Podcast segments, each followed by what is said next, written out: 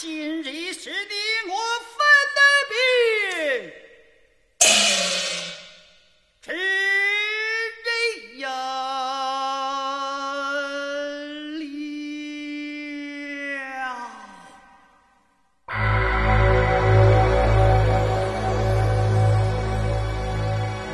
！Hello， 大家好，欢迎来到五七看剧，我是你们的主播五哥，我是七姐。今天我们要聊一部曾经蛮经典的一部电影，是一部国产电影，算是一部很老的片子了。然后这两天七姐不知道犯什么神经，一定要做这个电影。嗯嗯然后这个电影就是之前陈凯歌导演的一部，也算是陈凯歌的一部，我自己认为啊，是他唯一一部代表作《霸王别姬》。别姬好不好？别姬。好，《霸王别姬》。然后《霸王别姬》这部片子呢，其实是一九九三年上映的电影，它也是获得过戛纳的金棕榈大奖的一部国产电影，改编自李碧华的一个同名小说。虽然说改动还是比较大，是由张国荣、巩俐还有张丰毅三个人主演的一部关于这种在时代下面戏剧人的各种变迁的一个电影吧，简单说就是这样。然后七姐说一说你为什么要聊这部电影吧。其实这部电影其实在过年那期间我是第一次看的，嗯，看完的时候我就立马给五哥打电话说咱俩一聊一聊这个这个电影《霸王别姬》。嗯、对，然后五哥就满口答应，好啊好啊，可以啊，我看过很多遍，然后呢一直拖、嗯、拖拖拖到现在是吧。嗯嗯。嗯对，五公一五哥就一直，其实他之前就一直没有回应我，然后就一直没有做。但是呢，嗯、为什么又又重新把这个提起来了呢？是因为最近那个爱奇艺它有一个自制的一个非常火的一个剧，叫做《鬓边不是海棠红》。嗯、这部剧呢，我看了之后呢，我就突然就觉得它就是《霸王别姬》的一个电视剧版。嗯。然后我就想瞬间我就爱上了这部剧，然后那个就是里面那些人物啊什么那些，我说实话啊，就是所有就是国产剧里面我超级不喜欢就是民国期间的那个这些影视剧，因为我觉得那个时代就是战争是一方面，然后再其次那个时代特别乱，然后就是、嗯、无非就是抗日抗日抗日，没有那么多的情感吧，不是很喜欢。但是这部剧真的是给我印象特别特别好，突然就觉得、嗯、仔细回想一下过年期间看的《霸王别姬》，我就突然觉得这两部作品是可以同时在这一期节目一起说的。其实《霸王别姬》这部电影哦，我就是我已经看了很多遍了嘛，然后其实每一次看都有不同的感受。然后自从七姐说要做这部电影，我这两天其实也是反复又看了几遍，但是我总是你知道就是在看到一半的时候我就关了，我不是说不想看了，就是特别难受，我就看不下去。现在就就是尤其你现在其实我的这种感情比以前更丰富了，然后就以前年纪小嘛，可能就有些东西不是很懂，现在越来越懂一些东西的时候，我现在就越来越看不下去。后面的话其实今天我就又慢慢的去重新又从头到尾又看了一遍，看完了以后我就觉得特别难受，特别难受。对，对然后就说这种电影吧，我就说特别好，它是一个特别好的电影，就是这种好不是说我们以前聊过的那种电影，说多好多好，什么画面好，它就是单纯的非常非常好的一部电影。我在看完这部电影以后，也其实挺惋惜吧。我觉得我我其实之前跟七姐聊过一件事情，就是。我说这种电影以后再也看不到了，因为现在的这种环境可能很多东西也 不, 不方便再展示了，不像一九九三年那个时候，其实尺度的话其实比现在要大很多，就是拍电影的尺度，导致其实它可以反映很多很多时代性的东西，但这种时代性的东西可能今天很多人就不再敢拍了，所以说这个里面所表现的很多东西，其实就这种类型的电影吧，就是越来越难看到了。所以说每当我看这种电影的时候，我觉得第一是我觉得挺心里这种怎么说难受吧，但是又觉得它是一个好电影，但是又觉得惋惜，觉得可能以后再也不会有这种类型的电影。它其实涉及到了一个很特别的时代嘛，就是在这种晚清到新中国的这么一段历史的两个一对儿，就是唱《霸王别姬》的搭档的，就是两个师兄师兄弟两个人的这种跌宕起伏，我特别喜欢里面的一个场景啊，这个场景反复出现，就是一个他们在唱戏的时候给观众的一个大广角的镜头。这个镜头其实出现了大概四次，你没发现这四次分别是给四种不同的人去唱戏，给四种不同的阵营去唱戏。第一次呢，其实就是给晚清的那个公公们唱戏，嗯，然后第二次是给这个呃，当当时是属于民国早期的时候，给那些民国的达官贵人去唱。那么还有一个呢，就是在这个抗战初期，给这个什么马上就要上战场的这个民国期间的这个军人去唱。第四个呢是给日本人唱，最后呢是给这个刚入北京的解放军去唱。他们每次唱的时候啊，后面的那个两侧啊，都挂着很大的标语，每次都不一样。早前唱的时候，在他们很辉煌的那个时候，晚清到民国早期的时候，挂的都是他们自己的横幅，什么绝代佳人呀，对不对？什么乱七八糟的这些。可是后面就变成了，嗯，民国军人慰问团，就那种挂着。在后面就变成了大东亚共荣圈，给日本人唱的时候。再后面就变成了，你知道现在的这些就是标语，就是红色的标语。嗯，不同的人其实对他们态度是特别特别不同的，但是你不得不承认，在每一个阵营中总有那么几个人是很喜欢他们的戏的。这几个主演啊，我我在看的时候，我就觉得不同的人对于他们的态度的时候，我觉得是有三种人。第一种人是在每一个时代，他总是根据这个时代的人和事儿，或者是不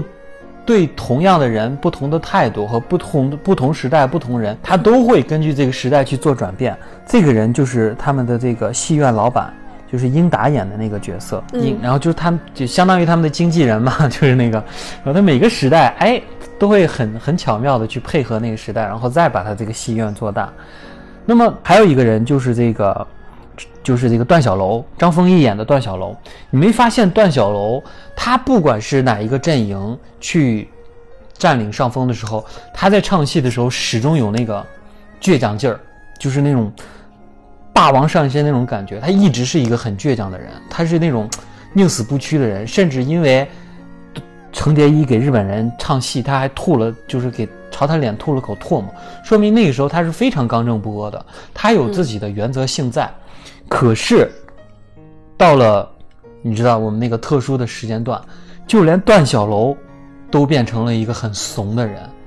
对，这是第二种，就是一直很耿直，但是最后最后那个时代的时候他弯了。但是有两个人他始终始终从头到尾都坚持着这自己的原则。那么其中一个就是这个片子主角，就是程蝶衣。你没发现每个人根据时代的不同他一直在变变变，包括段小楼最后都变了。可是程蝶衣至少他的原则和他的这种那个拧劲儿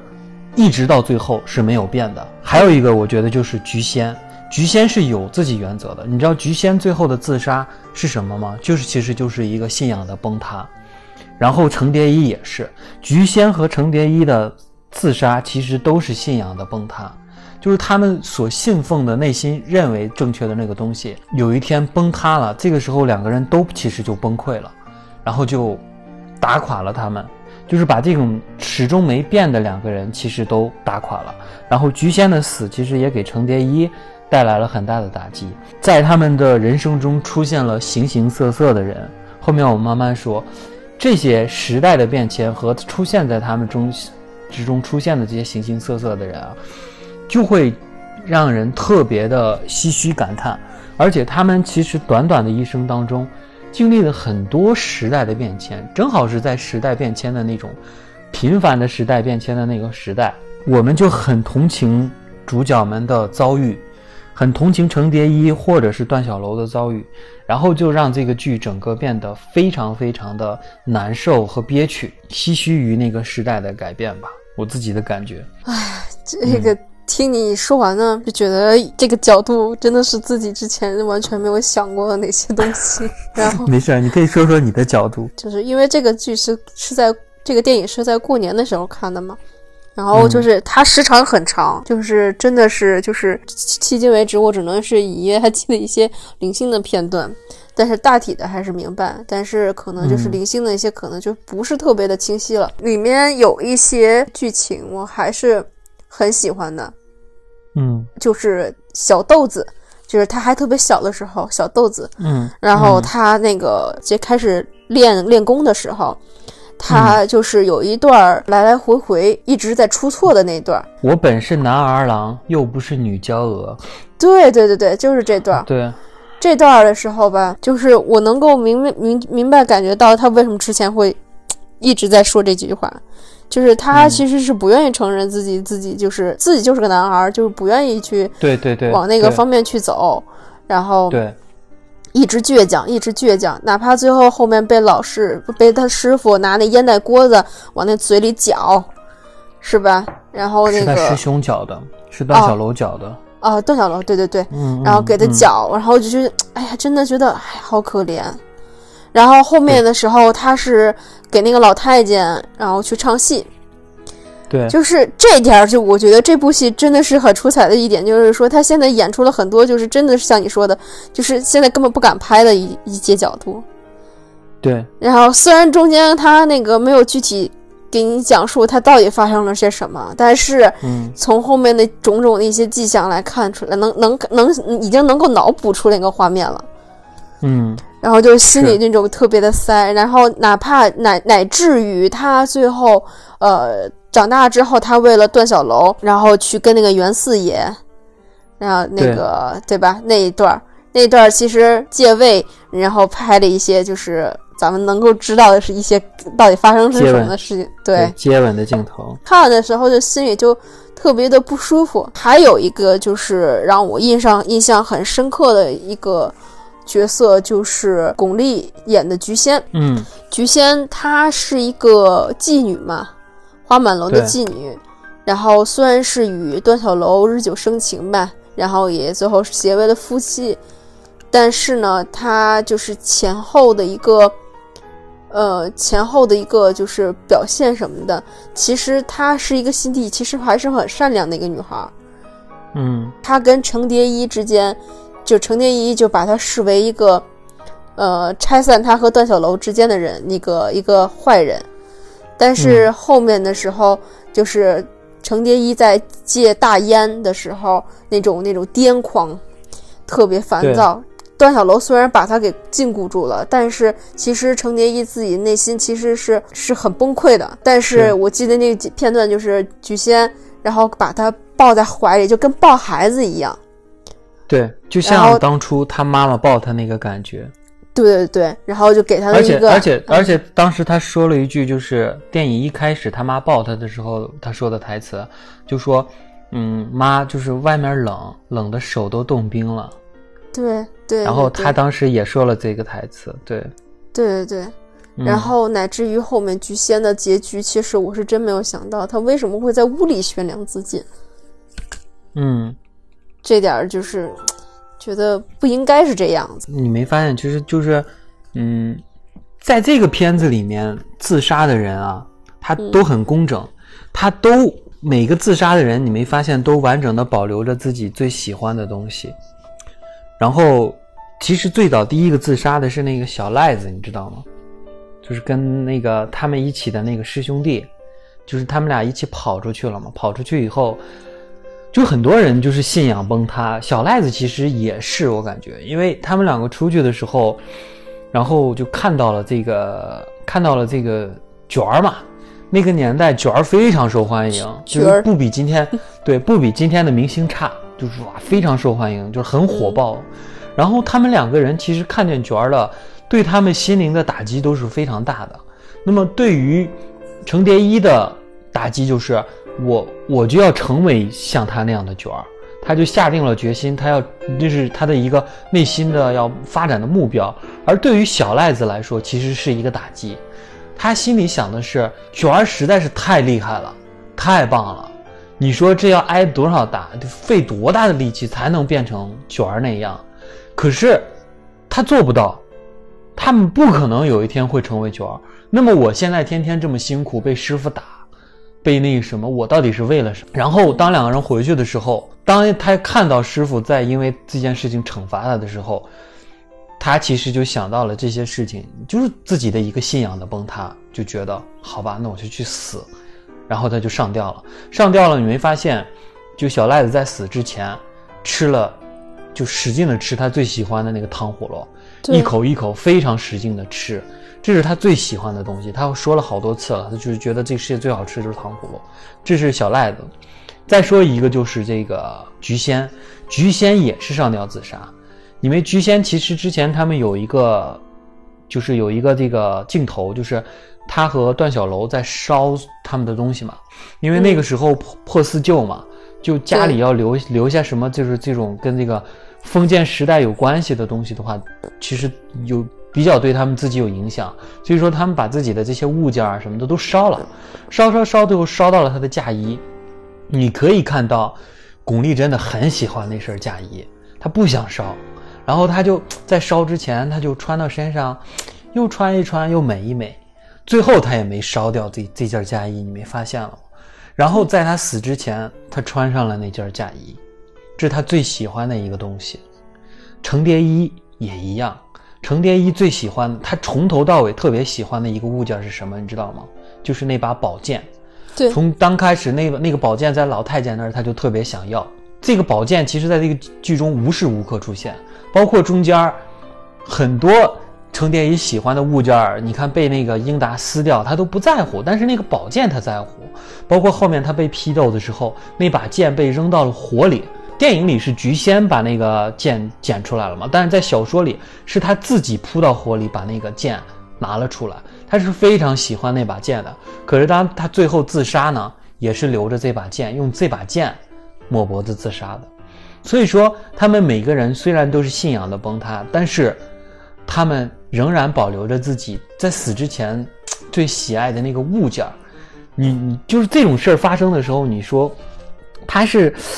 心酸呢，又是一种寄托呢，就是在死亡的时候总感觉他们好像又留着一点点希望的那种感觉。但这么一想就觉得更可怜更心酸更不好受，这种感觉。没错，这部片子就是感觉全程很不舒服，没有一处就是能够让你笑出来的一点。对，没有开心的地方。对、就是、没有任何开心的点、嗯、但是我那个时候就是真能一口气给看下来，我都挺佩服自己的。因为这个片子说实话口碑真的太好了，就基本上看过这个片子的人没有说它不好，非常棒非常好。 对, 对，没有看过它没有说它不好的。就我们之前老聊的那个一个完整的故事吧，它就是一个完整的故事，而且你没发现它的这个首尾呼应。对对对对对对对，第一个镜头就是就是最后一个镜头。而且它这个就是真的是把两个人的一生都已经完全的已经已经在一部影片里面完全的给展现出来了。然后我其实我在看完这部片的时候呢，我就在网上有搜的搜一搜这个嘛，然后就想知道这个程蝶衣他这个原型到底是谁。但是网上的说法不一样，嗯、不不、嗯、不一样，就是，呃，说谁的都有。然后我觉得最靠谱的就是其中有一个，就是说，程蝶衣的这个原型啊，不是一个人，就是他其实是很多个人共同组成的一个原型。梅兰芳就不说了啊，就是。嗯这这个肯定大家基本上刚开始看的时候都会觉得啊，就是应该是梅兰芳的原型，但是其实更多的还有是在说他是呃一个是叫做陈砚秋。对对对、呃、有陈有对对陈陈砚秋，然后他呃他的原型主要是因为都是同样的小名，这是第一点。他小时候就是也、嗯、也叫。也是小陈砚秋，小的时候也叫小石头，不叫小豆子啊，叫小石头。然后那个，然后还有就是他的出身也一差也很相像，嗯，然后还有就是相同的遭遇吧，可能就是与那个就是袁四爷啊，还有什么的一些事情有有一些一样。然后还有一个就是相似的徒弟，然后这也是我在网上找的啊，还有个相似的师傅。就是从这块看的话，我觉得像陈砚这个程砚秋的话，我觉得可能性会更高一些。然后最近最近不是看鬓边的时候，然后就是、嗯、呃，刚开始就可能对梨研行这块并不是特别了解，因为在看那个《霸王别姬》的时候就觉得，哎，小孩真的是太苦太苦了，然后就是各种打骂。嗯，然后动不动就是你像他们练功的时候，那是真的是生生生硬的，就是调教你啊，然后就是错了的话就直接打板子什么的。然后我最近看那个就是最近看这个那个那个鬓边的时候，里面也是，但是可能就是相对来说没有说像这里面这么苦，但是也能感觉到那时候封建嘛，就是真的是签了一个卖身契，卖身契这个东西真的是不不论生死。以前的这个梨园行啊，真的是一家人真是穷到实在没有办法了，谁都不会可能会舍得把孩子送到这里来。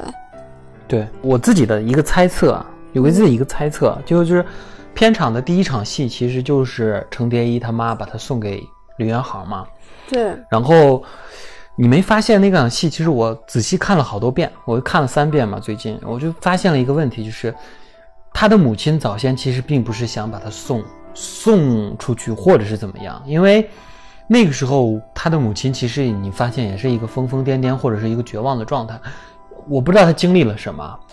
然后后面也没有任何他母亲的镜头了，我不知道他后面是不是死了还是怎么样，反正那个时候你没发现他母亲就是抱着他的这个孩子漫无目的的去走来走去，我自己认为他是一个是不是要去赴死的一个状态。这个时候呢，他在迷茫中其实就碰到了一个戏班，也就是这个呃段小楼和程蝶衣他师傅的那个戏班，然后就看到了他们在那儿表演。这时候他那个表情你可以看到，从一个绝望的表情慢慢变成了一个脸上笑开的一个表情，这时候他就他就突然觉得他的孩子是不是能够进入这个戏班里，然后他才去有了把这个呃程蝶衣送进这个戏班的这么一个举动。然后当时当时他把他孩子送过去之后，因为这个多一个指头嘛，然后就把把把他的孩子一个指头给剁了啊，各方面的表演，包括他那个妓女的那个形态啊，就是那个劲儿啊，就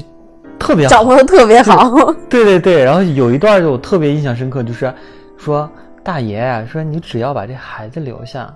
咱们怎么商量干什么都行，是是这么个台词啊，大概。对对对，嗯、然后对对对然后他就一下那种哎软下来的那种感觉，然后但是他师傅是那种说哎别，咱都是下九流。就是谁也别瞧不起谁，这个这么一句台词，我觉得哇、哦，这个师傅也挺挺挺公正的一个这种人感觉，然后然后就反正那个劲儿的时候就觉得哇，这个蒋蒋雯丽演的这个母亲虽然就一场戏啊，就觉得演得特别特别的好。后来我才知道，嗯、那个时候蒋雯丽才十九岁，一个十九岁，你今天来算就是小孩儿，你知道吧？对，就是你看就演得特别特别好，然后包括这个整个剧里整每个每个演员的那每一个细节，包括张国荣这个拿范儿这种感觉哈，就是这种娘不拉几的那种这种娘娘的那种感觉，你就是就很难，就是你你让一个就是这种，你知道毕竟张国荣曾经也是个硬汉吧，你就让他演一个这种唱戏的这种，嗯，说白了就是包括你就像你刚才说的那场戏，就是男二郎他就是我本是女娇娥这句他一直不愿意说，就是他认为自己是男的，当他把这个很顺利的说出来以后，他内心已经认同自己是个女的了。对，就那一刻他彻底改变了。然后长长大后的这个张国荣啊，他的那个那个劲儿啊哈，你看那个包括他坐下的时候两个腿还要并住那种感觉，嗯嗯，就是那个、啊、然后那种特别妩媚的那种感觉，就是那种你你不是说像今天这种娘炮的那种感觉，是真的是那种很媚的一种感觉，就是他你会觉得哦，媚中还有那么一点帅气的感觉，但是可能就是那个戏剧圈的这种蛋卷的这种感觉特别浓，要比什么现实中的什么梅兰芳啊什么的要浓多了。他生活中其实就已经把自己当成了一个女人，或者是虞姬。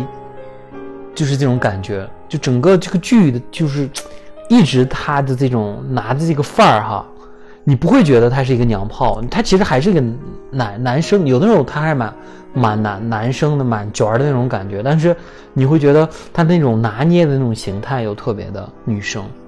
然后就是反正演员的表演就让人觉得特别的精彩，每一个人的那种台词啊什么的那种也很舞台剧，就是那个年代电影其实都很舞台剧，这个就不说了，但是就是整个感觉让人觉得特别的舒服。对，其实那时候就觉得好像是 嗯, 嗯，生活就是舞台，舞台就是生活，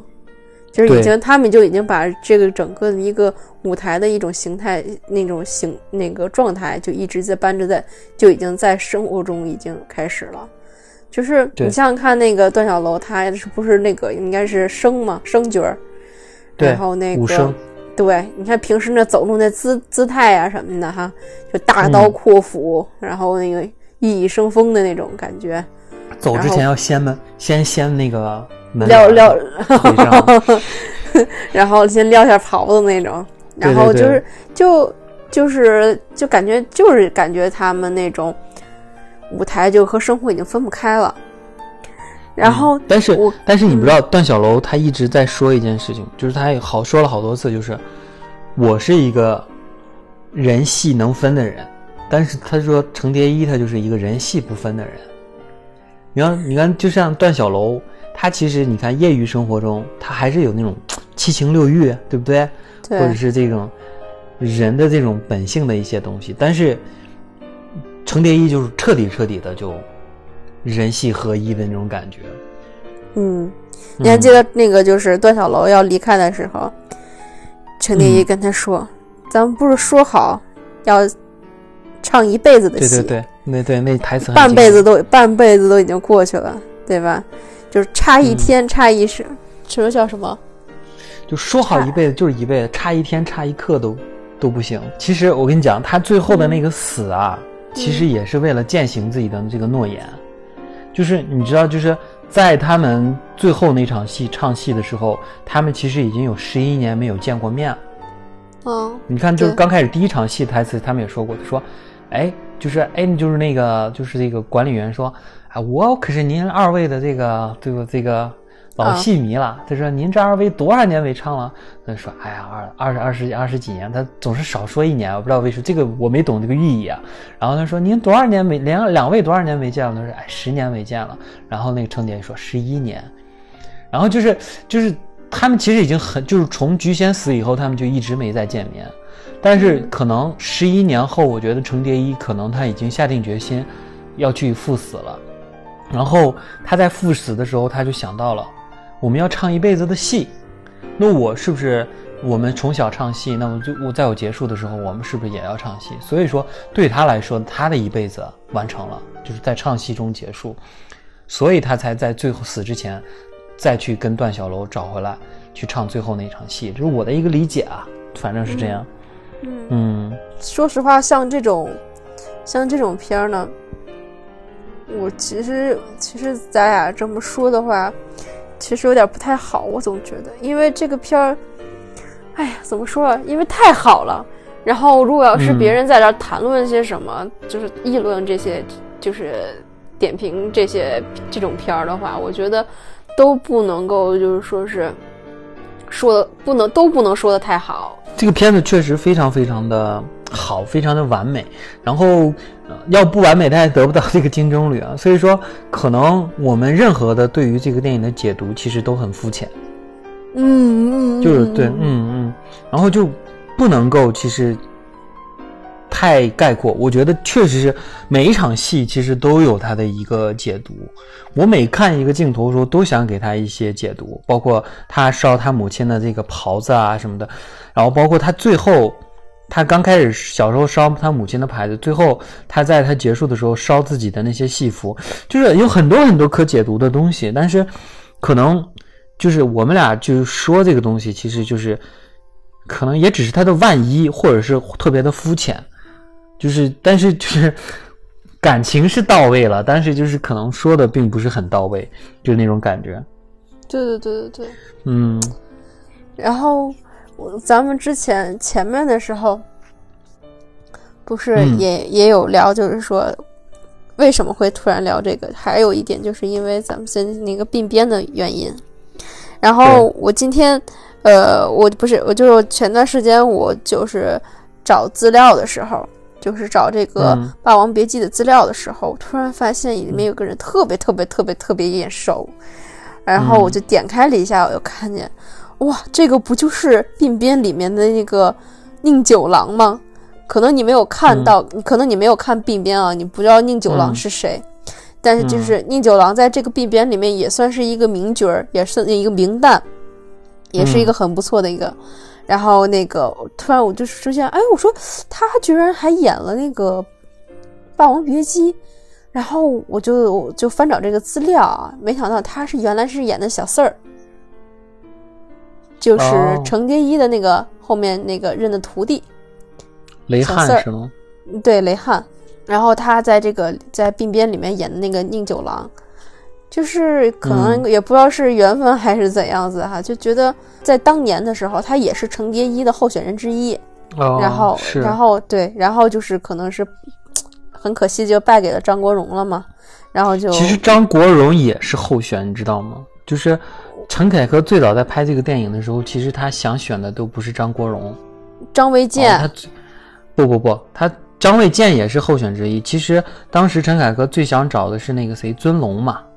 啊啊啊！尊龙，哦，对对对对。当时尊龙不是现在这个样子，当时还也是很俊俏的一个那种小生，对对对，就是那个末代、嗯、末代皇帝里那个样子。对, 对, 对, 对。然后，但是尊龙，我我自己记得啊，好像是因为某些原因。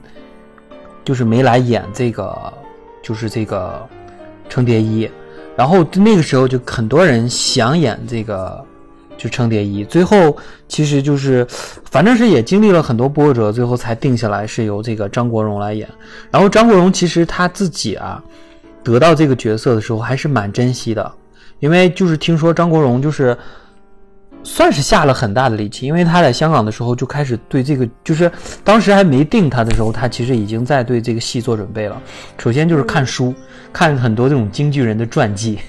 然后就就是研究这个梨园行的一些事儿。然后后来他就，然后当时其实就是陈凯歌其实就已经给他找了很多很多的替身，就是因为你知道那个花花脸一画呀，其实也看不出来演员长啥样了，所以说他其实，嗯，他其实陈凯歌早前的想法就是，台上唱京剧的时候拿范儿的时候那个感觉，就是让替身来演，然后他就演这种生活中的这个程蝶衣的感觉。但是啊，张国荣已经把这个戏剧的这种，他可能他身为一个香港演员可能唱不好，但是他至少啊拿范儿那个感觉已经很好了，然后。在拍摄的时候，所有的这个京剧的唱段都是他本人唱的，嗯，就是他都是自己开口在那唱，然后去把这些包括呃，就是那种打花呀，对不对？转转圈啊，那种就是戏剧的那些东西，全部都是本人拍下来了。但是他虽然是把这个唱段都唱下来了，但是其实就是还是其实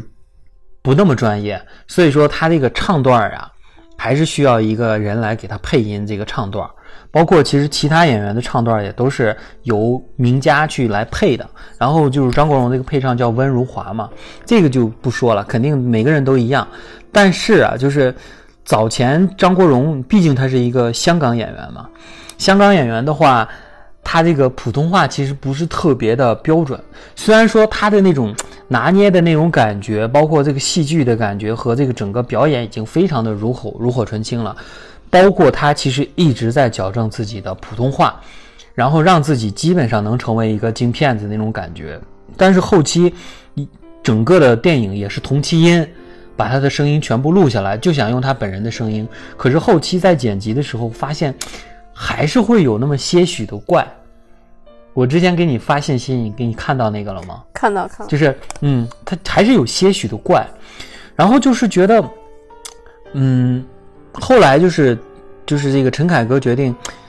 就是他也是忍痛决定，就是还是为了这个电影的更完整性啊，他就找了一个演员，跟张国荣声音基本上一样的那种一另外一个声音，这个声音其实就是，呃，这个其实很多人知道这个事儿了，就是杨立新来给他配音的嘛。杨立新是非常非常出名的演员，他就是《我爱我家》里面的那个爸爸贾志国。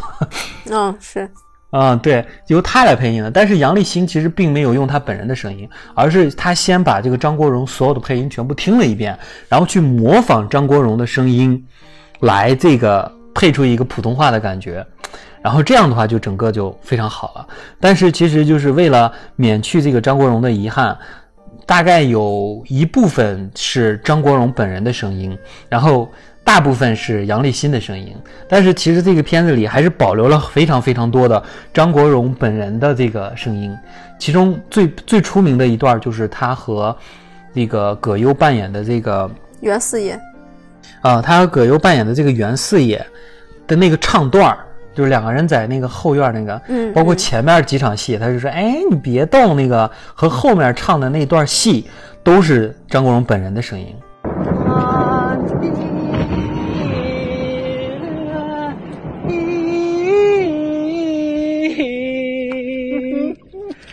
四面楚国神，君王一起，啊、别动！没告诉谁捡的你，还想唱戏吗？唱！你叫什么？小四儿。第一是看看张国荣本人的这个声音和他唱戏的这个感觉，你就可以知道他就多么用功，这是第一个。第二个就是和小四跪在那儿，然后就所有人都散了，只有小四儿一个人还跪在那儿惩罚自己的那个那段、嗯、那段整场戏都是张国荣本人的声音，就说、嗯、你还想唱戏吗？然后说好，对对，那就那那几段那几句话全是张国荣本人的声音，包括他每一个这种呃笑啊，或者是那个，呃，就是嬉笑怒骂的一些片段，和这个包括他后面发作，就是毒毒瘾发作，所有的声音，就是包括骂脏话的声音，都是他张国荣本人的声音。所以说，在这个片子里，差不多，嗯，杨立新是配他给他配了三分之二，然后另外有三分之一就是张国荣自己本人的声音。你不会觉得好像是杨立新和张国荣两个人的声音。你在看这部电影，如果我不说这些，你会觉得还真是觉得好像是一个人的声音从头到尾的感觉。你就可以幻想一下，张国荣本人配的其实也是挺不错的。这也是关于配音这个方面的一个呃。就是《霸王别姬》有意思的事情嘛，然后还有一个就是刚才我们说到了这个选演员嘛，张国荣在演这部剧的时候，呃，非常非常的认真，包括他在现场其实就是一直就是待在现场，他基本上就是嗯很早到，很早基基本上最早到，很早到，然后最后一个回，然后就是跟其他演员搭戏。只要是需要他搭戏的，搭所谓的搭戏就是两个演员面对面说话的时候，可能这场戏并没有你的镜头，你只需要就是给他搭一句搭一句的这种，基本上每一场搭戏都是他本人搭的，就是非常非常的认真的拍完这部戏。当然这个戏完了以后，其实大家也是对于张国荣来说，嗯、呃，这个片子也算是张国荣本人的一个代表作之一吧，基本上可以他说是他最出名的一个电影了，而且这是一个内地的电影，并不是香港电影，就可见他对于这部片子的认真程度。你觉得还有什么演员？演员的话，咱们一直都没有说段小楼。对，段小楼这个角色，就是我自己觉得啊，就是，嗯，相对于其他人来说，其实并我不说他演的不好啊，我就说相对于其他人的那种感觉，其实并不是那么的突出。就是张丰毅其实演得很好，他演得很好，但是他那个感觉就是就是一个好演员演了一场好戏那种感觉，但是不如其他人那么突出。我觉得这个片子里很多人演得特别突出，程蝶衣就不说了，其他的这些大咖就包括这个葛优啊，还有巩俐呀，还有英达呀，他们其实演的都非常有个人的特色，每个人都有个人特色，包括葛优演的，你没发现就特别像那个他那个《天下无贼》里的那个感觉，就是就是说话就是一个字一个字说，我觉得您怎么怎么怎么样，就是这种很慢的，就是一个字一个字蹦的那种感觉，包括也戴了个眼镜儿，然后特别的嫩啊，很少见很嫩的这个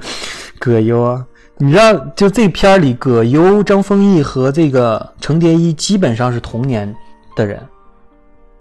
尤其是段小楼，对，尤其张丰毅和张国荣，他俩是同年同月生，你知道吗？然后葛优应该是跟他们差一岁，就是这三个演员男男主演都是同基本同龄人，所以说他们应该就是没有什么太大的这种，就你知道，嗯，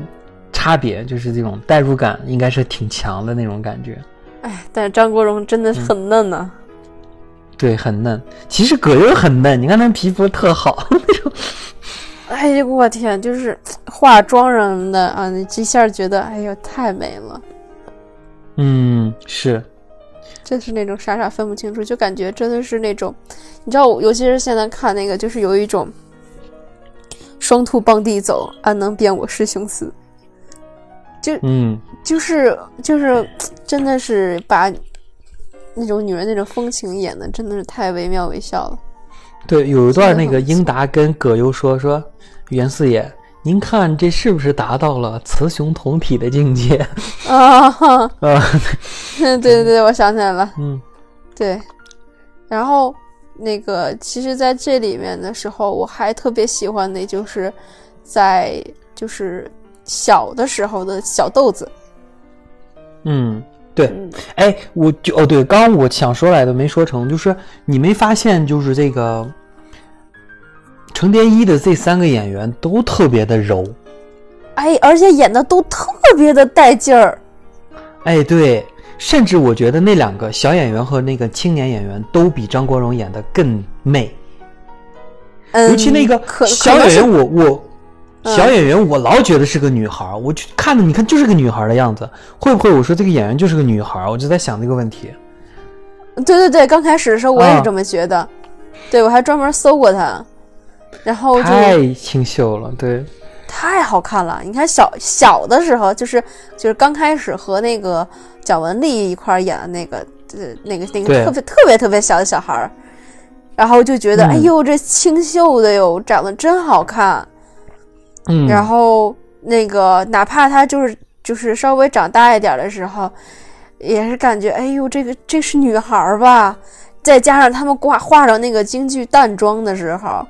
就感觉就真的就是个女孩，就没有觉得是怎样子。嗯，对，青年的那个是真正的一个蛋卷儿。啊，青年的时候就是青年的那个段小楼和就是这个我本女娇娥的那那那所有的师兄弟们，全部都是从戏园学校里找来的小孩儿。哦，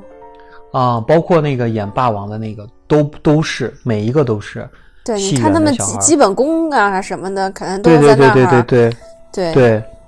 就练什么的，都肯定还是那种，肯定是就是吸取梨园里的一些小孩。是，说起梨园那个事儿，我觉得他们那个戏曲啊，就是那种师傅给他们训练的那个什么那个，特别的有那个年代感啊，就是这种传承的一种感觉。就是他们一代一代都是那么就是师徒制这种去，但但是有人喜欢，有人反抗，嗯，就对对，然后就反正这个东西好的好与不好先不说了，但是就那个感觉就特别的有那个年代的那个劲儿，嗯嗯，然后就是包括就是师傅对他们这种其实用的就是这种打骂的这种。感觉嘛，但是你没他发现，即使他们将来成了角儿了，也很怕他们师傅。对，已经是中年人的两个人，已经成为角儿的两个人，见到师傅还要跪在跪在那儿，尤其段小楼啊，就是那种委屈巴巴的那种，是吧？嗯，对。然后扇他们扇他们巴掌，虞姬啊，霸王那个师傅的，就是这种感觉，其实也特别的棒。其实这个这个里面还有一些就是当年的当年并不火，但是现在依然很火的一些演员。嗯，我就知道那个有一个我印象特别深刻，就是那个小四儿，小四儿的青年版是那个他演过那个《康熙王朝》里面的那个小康熙啊、哦，嗯，这是我比较熟悉的一个。然后我知道很多演员去客串了这部剧，对吧？对对，比如说嫖客黄磊。对，嫖客里面有一个是黄磊。嗯，其实我早就知道黄磊在里面就客客串了一个嫖客，然后我所以我在看，对，然后所以我就在那个这看这部片的时候，在那一块的时候，我还专门看了一眼，暂停看了一下，然后嗯，就挺挺那什么的。你还知道有谁吗？然后还有就是吴大维，嗯、我其实一直在想一个事情，我从头到尾就是不太理解一个事儿，因为嗯嗯，毕竟是一个国内的电影嘛，内地电影嘛，嗯、所以说，而且他这种，你知道他们讲台词都是那种。非常学院风的那种话剧式的讲台词的方式，嗯、对吧？所以，但是你没发现这个片基本上除了张国荣，张国荣就不说了啊。张国荣可能经历了这个换角的过程，嗯、所以最后变成张国荣。但所有的演员全部都是内地的学院派的演员，但是中间突然出现了一个吴大维，吴大维演的还是一个红卫兵，一个台湾演员演红卫兵，这个是。一种寓意还是一种我不知道有什么样的寓意，我我我觉得是有什么样的寓意，要不完全其实没有必要去让吴大维去演一个红卫兵。我是觉得他可能是有有一些想法，但是这个想法是什么，我至今没有参透啊。说不定就只是巧合呢。巧合吗？但是他其实戏份挺重的，他不算是客串。没觉得多重啊，就做个红卫兵，然后就那什么嘛，能有多重啊？还没有蒋雯丽的那个戏份重呢。是，但是是个挺重要的角色啊。嗯，我觉得还好吧，就只是一个小小部分客串。姑且认为是客串嘛，而且整部片子就他一个台湾演员。嗯，其实这个我觉得，我觉得啊，它里面肯定是有被删掉的。嗯，也可能吧，也可能吧，也可能。嗯，他们说可能也里面有删掉的七分钟吗？我看了完整版，我看的是那个，啊、我看的是那个金棕榈版，我不知道你听过吗？就是他这个金棕榈大奖得奖的那个版本。那我估计我们刚才看的是删减版，删减的是吧？对，嗯。还有演员的话，就是其实就是小四儿这个，你刚说的咱们说过了，他其实这个演的也挺可恨的这种感觉。嗯、然后师傅啊，嗯、还有英达，我觉得演的演的特别好。对对对，小石头就是这个段小楼，我觉得青年版和张丰毅连接不上，两人感觉差距有点大。就是那个青年版的小石头憨不拉几的那种感觉，一到张丰毅，张丰毅其实有一些英气的，无论从外形还是就是联系联系不上，而且那个演员鼻子特别大。你说小演小演员吗？对对对，我就觉得这段稍微让我有点违和感的，就是这段。还有一个就是，其实一直想说的，其实还是这个时代感吧。时代感的话，就是刚才我一开始咱们就是，其实我说过四个场景那个那块说过，还有一个就是我自己。印象特别深刻的一个就是那个学生打砸抢那段，发现在今天这种事情还是在发生。因为之前你记不记得有一个那个 U 型锁砸日本车那个事儿？嗯，对，我你看那个事儿不是跟那个事儿一样的吗？然后当时你看段小楼和那个程蝶衣从那个楼上下来，人们就把他围上去说：“哎，你们是不是唱戏的？怎么怎么样？说国家马上就灭亡呀，你们还唱戏，怎么怎么样？”当时段小楼说：“哎哎，说。”可别那什么把那个气儿往我们身上撒，正正经经的中国人，对吧？就是日本人就在外头，你出去打去，你是砸自己人，你知道砸自己人店铺，砸自己对付自己人，算算怎么回事啊？对不对？然后你说这种事儿其实一直在发生。你看像那会儿什么家乐福事件呀，乱七八糟那个砸日本车那什么，嗯，你说抗议的时候砸了多少那个日日本料理店铺，对不对？对对对，然后那个开开日本车，日本车也被砸了。然后你那个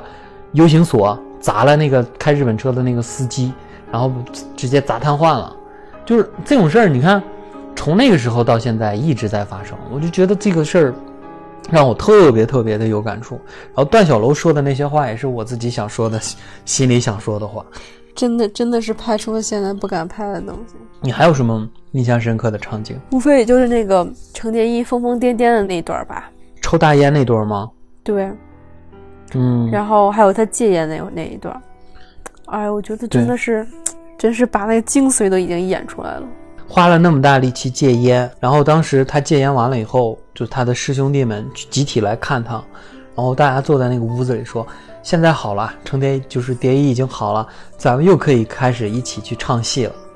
但是他们不知道那是他们灾难的开始。嗯，你知道，就是那个时候就觉得特别唏嘘，你知道，因为我看了好多遍了，知道他们后面会发生什么，包括后面批斗他们的时候，你没发现他们就是还是那帮师兄弟跪了一圈。对，就觉得啊挺唏嘘的。其实关于这部电影呢，我还知道就是一点，就是当初做就是当初这个本这个戏本子呃、嗯、就是这个，因为它原本是改编的是李碧华的一个童年小说嘛，然后有很多改动，但是就是刚开始这个小说其实内容上并没有像电就是这个电影这样这么丰丰富丰满。嗯，然后那个他的原小说其实只是写了段小楼、程蝶衣还有菊仙的一个三角恋情，就是并不是特别丰满。嗯，然后那个只不过是后面有一位编剧叫芦苇，他在这个基础上就是扩充了不止一倍的内容还有字数，然后就是把京剧什么的就也杂糅到里面，然后所以才呈现了一部这么个这么一个电影。然后 嗯, 嗯因为他他其实里面还有很多不少的一些改动，就是跟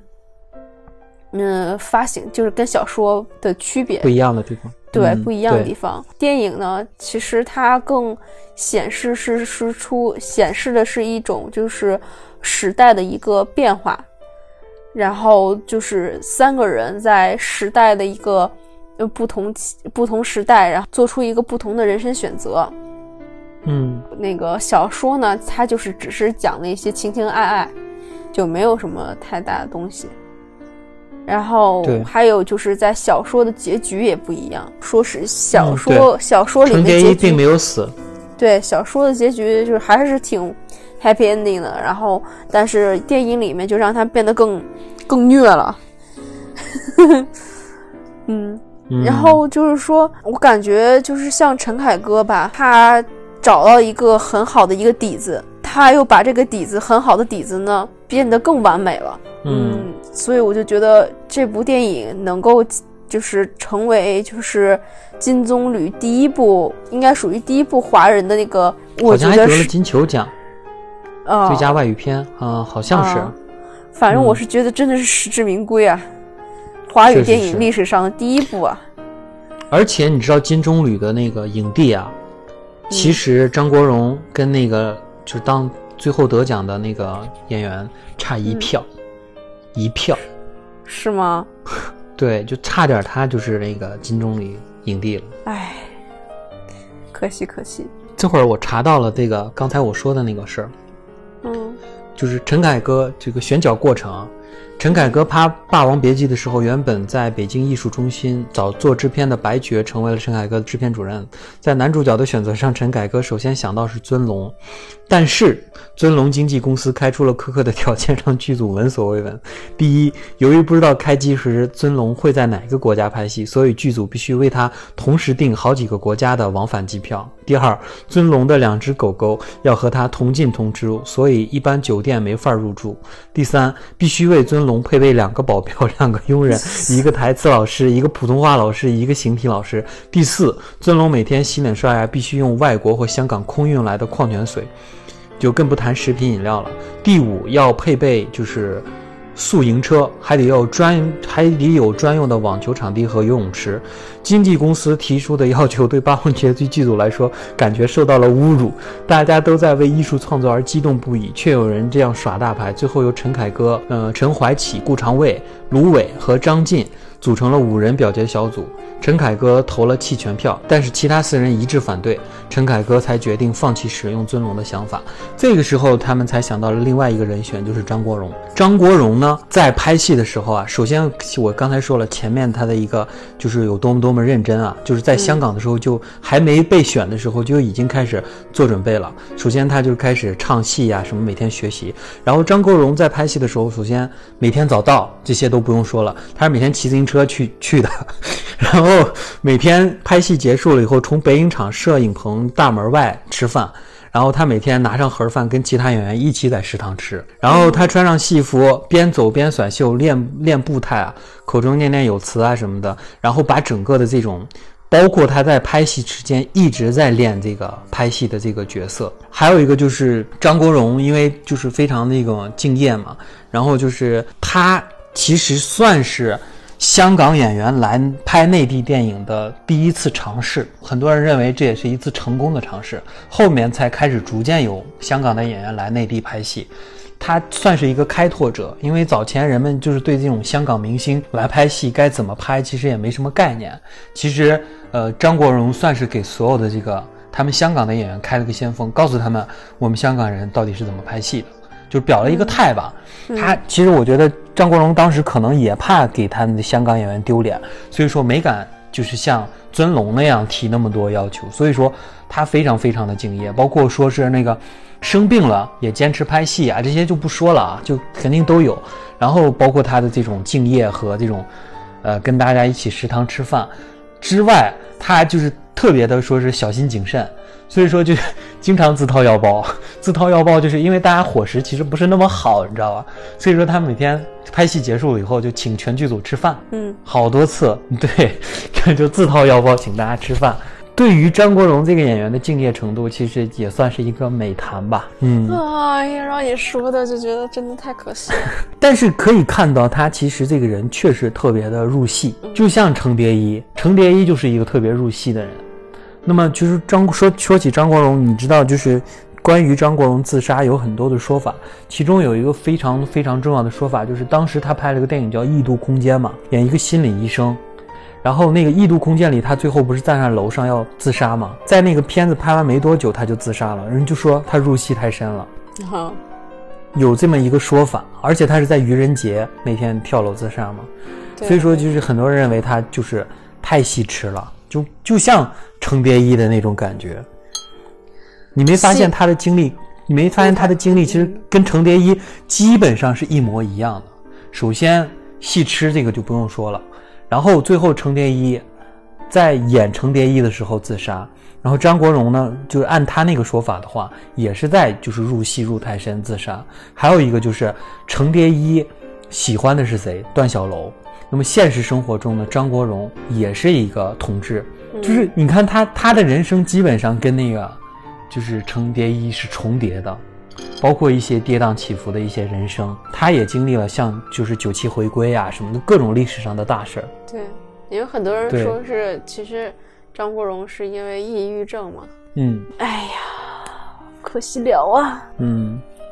反正这部电影的话总体来说就是一部优秀到好像我俩都非常谨小慎微的这种感觉的一部电影，就是真的不敢去轻易的去评价这部电影，因为真的是太好了。但是我觉得在这部电影之外，我还是想说说陈凯歌这个导演。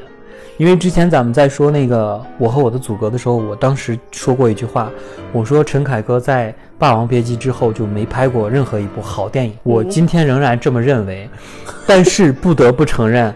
霸王别姬》是一部特别特别优秀的电影，殿堂级的这种优秀，跟我们以前说的那些优秀是不一样了。它就是一个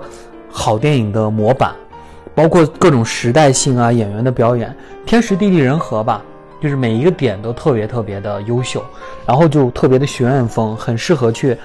把这个电影放在那儿去拉片，给这些学影视的演员去啊、呃，学影视的人去讲的这么一个教科书式的电影。对于这部电影，我没有任何的质疑，或者是对他什么挑什么有什么缺点什么的，就就我就确实没什么好说的。整个电影就是非常非常优秀，殿堂级的优秀。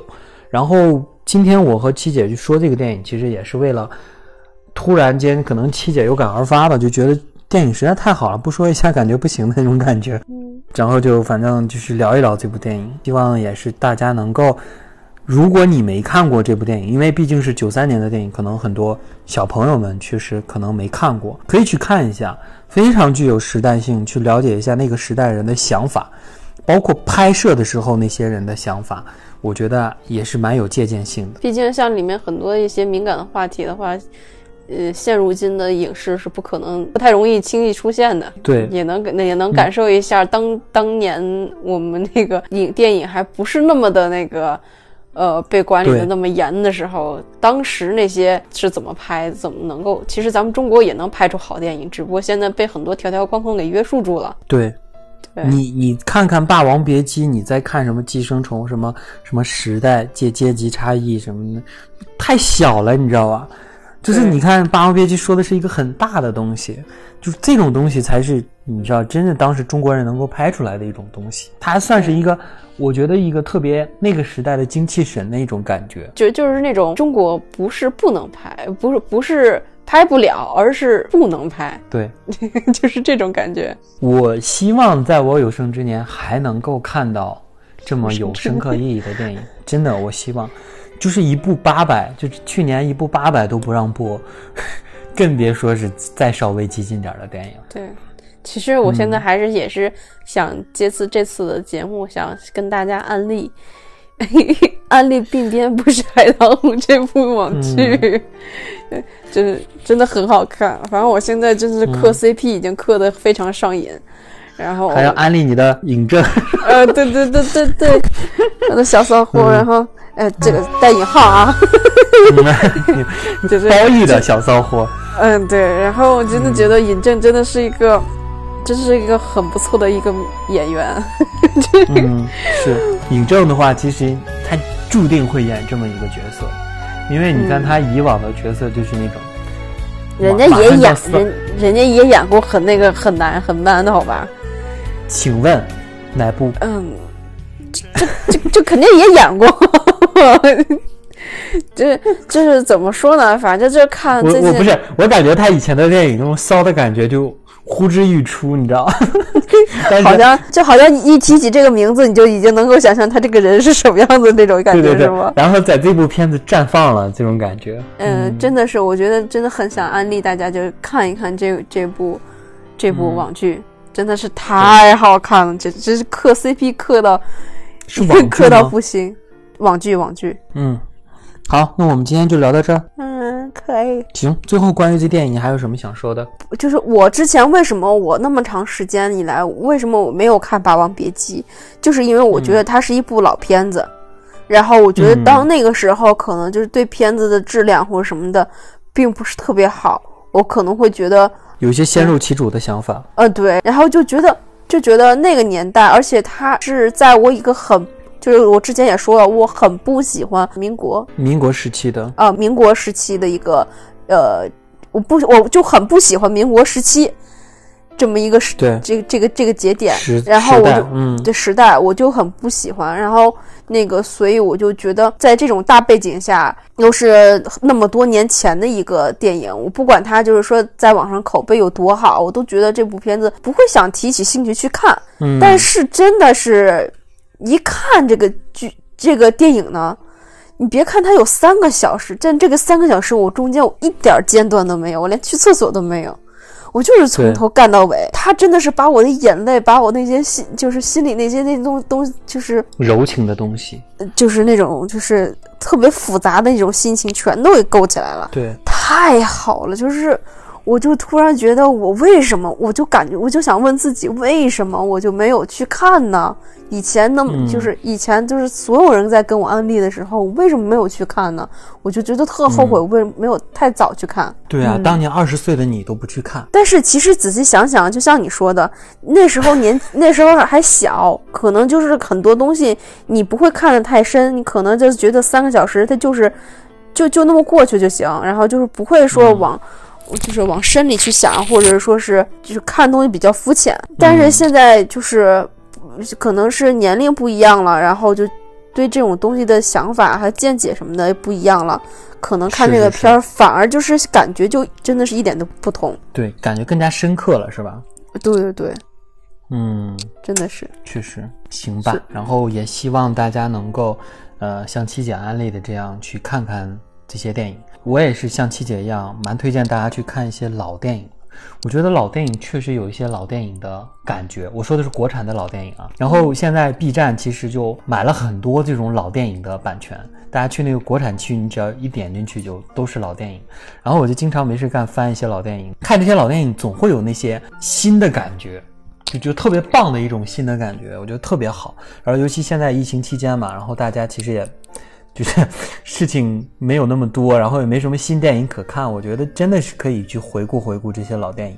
哪怕它跟你不是一个时代的，我觉得也可以去看一看。没错。好吧，那关于这部电影呢，我们今天就聊到这里。如果大家喜欢我们的点评的话，可以欢迎关注订阅我们五七看剧这个频道，可以加入我们的群聊当中。加入我们群聊的话，可以加五哥的私人微信，然后我会把我的微信写在简介里面，然后大家自己去找。今天的关于这部电影的点评我们就说到这里，然后我们下次再见，拜拜拜拜。力霸生活去改死。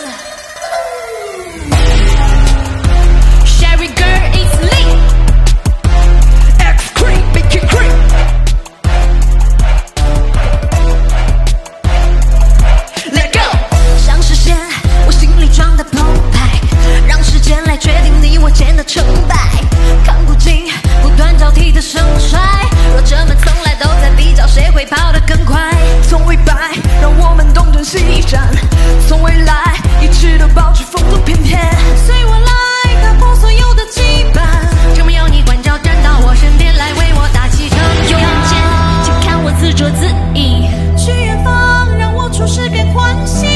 曾翱翔若今可没有自己，看着四面高唱高得太贪心，这一刻用我熟悉的口吻也是会现实是新的投影，论成败他天生心传斗意，思念出歌的处境不论你是哪种主义，再一次用我熟悉的口吻，这一次要拿出必胜决心，要信任这相互配合的游戏，哪怕是思念出歌十年埋伏也有歌声。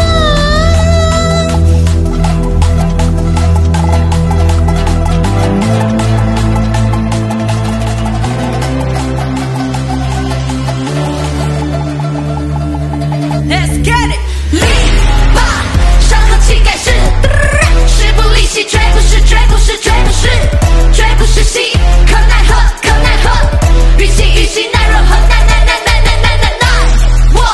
何 Do it prove it do it prove it do it prove it.